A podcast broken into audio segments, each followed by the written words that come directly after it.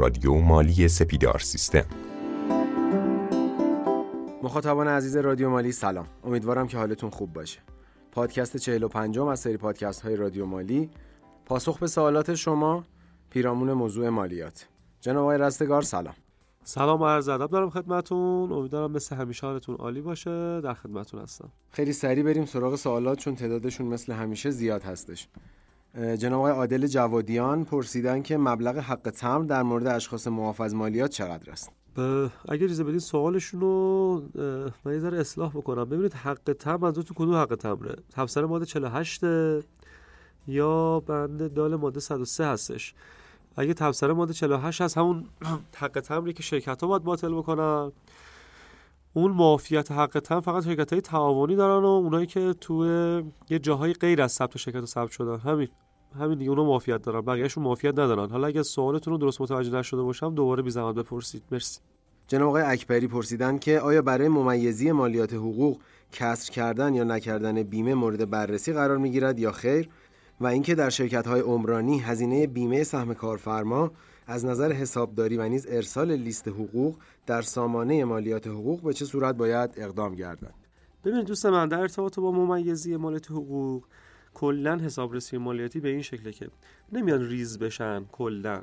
اون لیستی که شما به عنوان مالیات درآمد حقوق اعلام کردین مبلغش با چیزی که پرداخت شده چک میشه حالا با یه سری تغییرات. ولی اینکه شما بیمه رد کردین یا نکردین عموما مورد رسیدگی قرار عموما ها مورد رسیدگی قرار نمی‌گیره.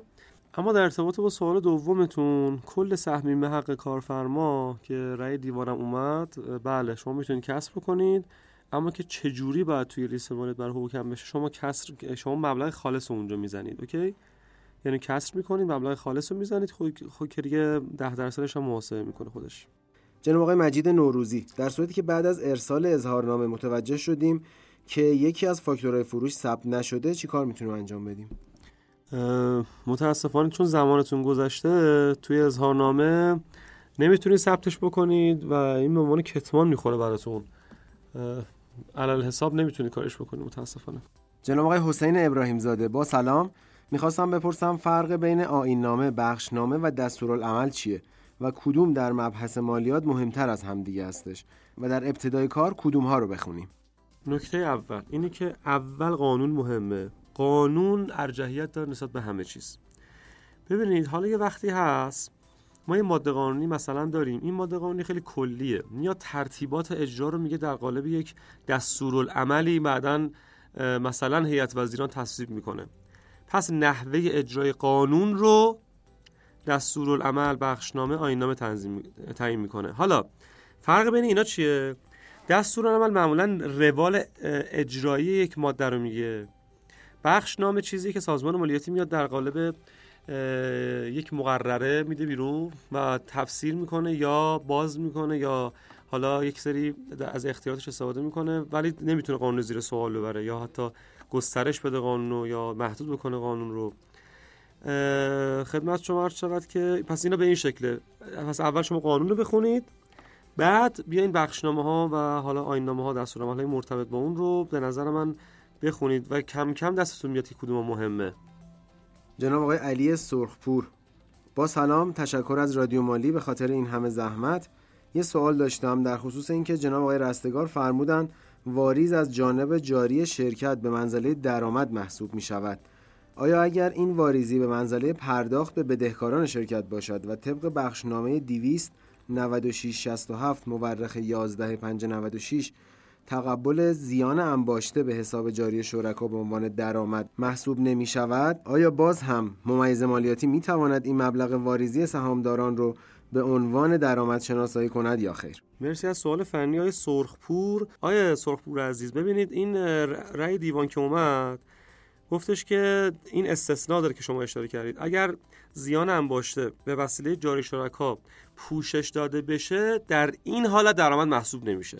سرکار خانم شهناز باغری سلام در اظهارنامه ارزش افزوده اگر در قسمت خرید کالا و خدمت مشمول فقط مبلغ مالیات و عوارض ثبت شود و در قسمت بدون پرداخت مالیات و عوارض مبلغی ثبت نشود ممیز ایراد می‌گیرد؟ در صورتی که در گزارش فصلی هزینه ها به صورت تجمیعی ثبت گردیده. ببینید خانم باقری کلا برای ممیز ارزش افزوده این مهمه که کالا و خدمات که شما ارائه دادین ارزش افزودهش اظهارنامه‌اش رد شده و پرداخت شده باشه. همین. پس نتیجتا شکل کار اگر این اتفاق افتاده باشه ممیزم میاد همین رو چک بکنه دیگه. ببینه شما کالا و خدماتی که رد کردین آیا مشمول بوده یا نبوده اظهارنامه‌اش رد شده یا نشده فاکتور برای صادر شده یا نشده و پرداخت شده یا نشده.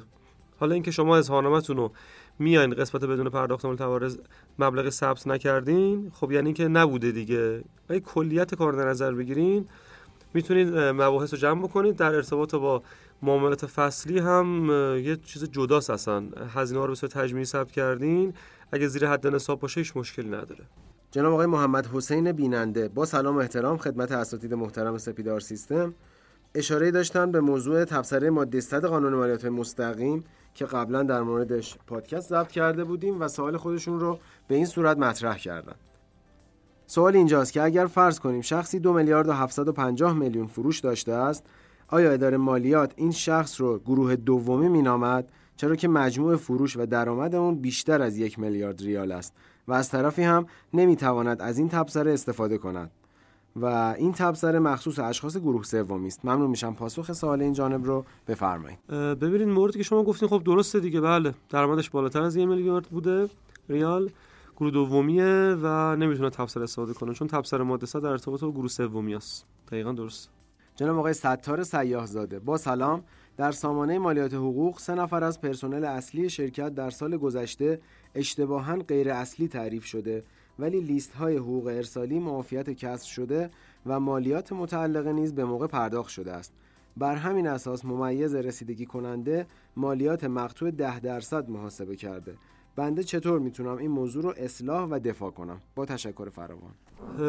سوال اول از ایشون اینه که خب یعنی چی؟ یعنی این پرسنل شما بالای 10 درصد بودن؟ بعد چرا می‌خواین اصلاحش بکنید؟ معمولا شرکت ها اینطوری که حالا به همون 10 درصد می‌رسه حالا بالای 10 درصد از حقوقشون بالاتر باشه. حالا به هر ترتیب. فرض می‌کنیم که بالای 10 درصد بوده. اگر رسیدگی شده و تمام شده رفته آخه شما میگی که مرور رسیدگی کننده 10 درصد محاسبه که تمام شده رفته. این نیاز به نیازی به اصلاح نیست. حالا اگر شما دلیلتون رو بفرمایید که چرا می‌خواین اصلاح کنید من نیازی نمی‌بینم که من بیشتر راهنماییتون می‌کنم. آقای فریبرز مقدم در خصوص مالیات بر درآمد املاک اشخاص حقیقی که منبع درآمد دیگر ندارند مبلغ معافیت ماده 84 بعد از کسر 25 درصد اجاره قابل کسر است یا خیر؟ خب جناب مقدم اولا یه نکته. این که ماده 84 درسته توی خود متن ماده 57 آورده. اما اگر دنبال کرده باشین قسمت قبلی رادیو مالی رو گفتیم که معافیت ماده 57 تو قانون بودجه هر سال میاد. پس نتیجتا ما ماده 84 کاری نداریم. این یه نکته. اینو گمراه نشین. خب متن ماده رو می‌خونید. نکته دوم اینه که اون 25 درصدی که شما میگین بابت استهلاکات و هزینه ها این ببینید کلا ماده 57 یه عدده. پس رفتی به 25 درصد نداره. تو قانون بودجه اومده 57 انقدر که حالا انقدر چقدر مثلا تو قانون بودجه سال 97 اومده که 258 میلیون ریال. یعنی تا 25 میلیون و 800 هزار تومن. منی که درآمد دیگه ندارم. معافم پس 25 درصد اینجا ارتباطی نداره. جناب آقای مسعود وهابی ایشون گویا چند سالی هستش که گروه دومی هستن.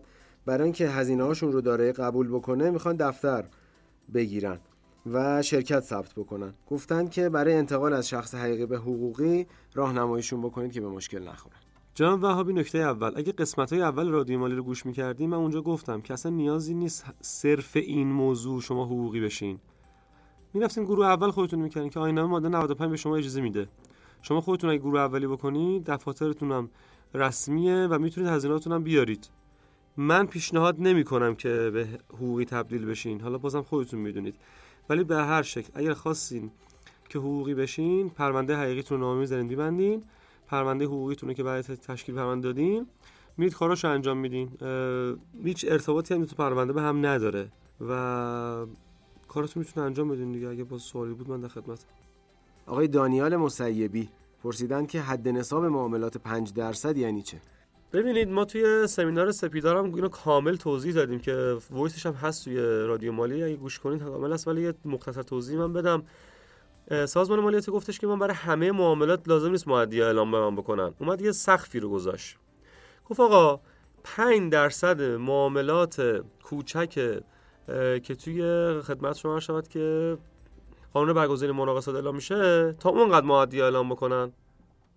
یعنی مثلا تا یک میلیون هزار تومن اگر که معامله انجام شد اونو اعلام لازم نیست بکنن بالاتر از اونو اعلام بکنن اوکی؟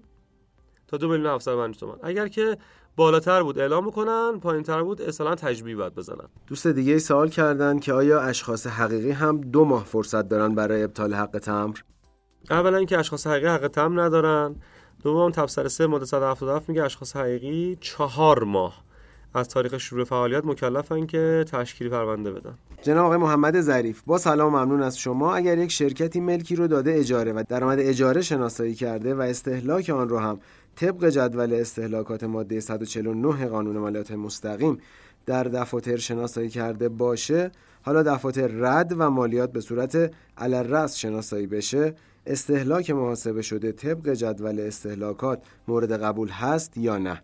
اون 25 درصد ماده 52 ممنون از برنامه خوبتون. آقای ظریف مرسی از سوال خیلی خوبتون. ببینید زمانی که پرونده علالرأس میشه کلا هزینه هاشو قبول نمی‌کنن. نتیجتا هزینه استهلاک هم مورد قبول قرار نمی‌گیره که طبعا اون 25 درصد هم که متاسفانه مورد قبول قرار نخواهد گرفت. همین دوستمون نوشتن که اگر یک برنامه راجع به مقایرت های بین قانون مالیات های مستقیم و استانداردهای حسابداری هم بذارین ممنون میشم از شما که باید بگم توی برنامهمون هست. حتما سعی می‌کنیم یه ویژه برنامه مفصل در موردش داشته باشیم چون بحث طولانی و مفصلی هستش که ما سعی می‌کنیم در موردش حتما صحبت بکنیم.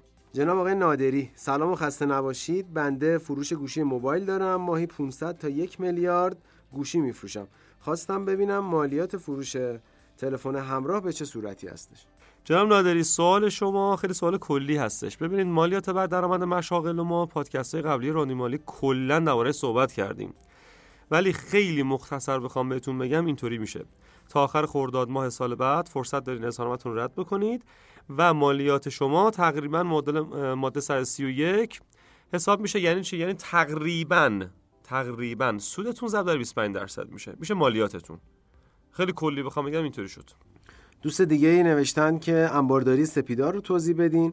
پیشنهاد می‌کنم که یا با واحد آموزش سپیدار تماس بگیرید به شماره تلفن 021 810 22 225 این دوستان راهنماییتون می‌کنن که شما دسترسی پیدا بکنید به آموزش الکترونیک سپیدار که به صورت مفصل تمامی سیستم ها نه فقط انبار تمامی سیستم های سپیدار داخلش آموزش داده شده.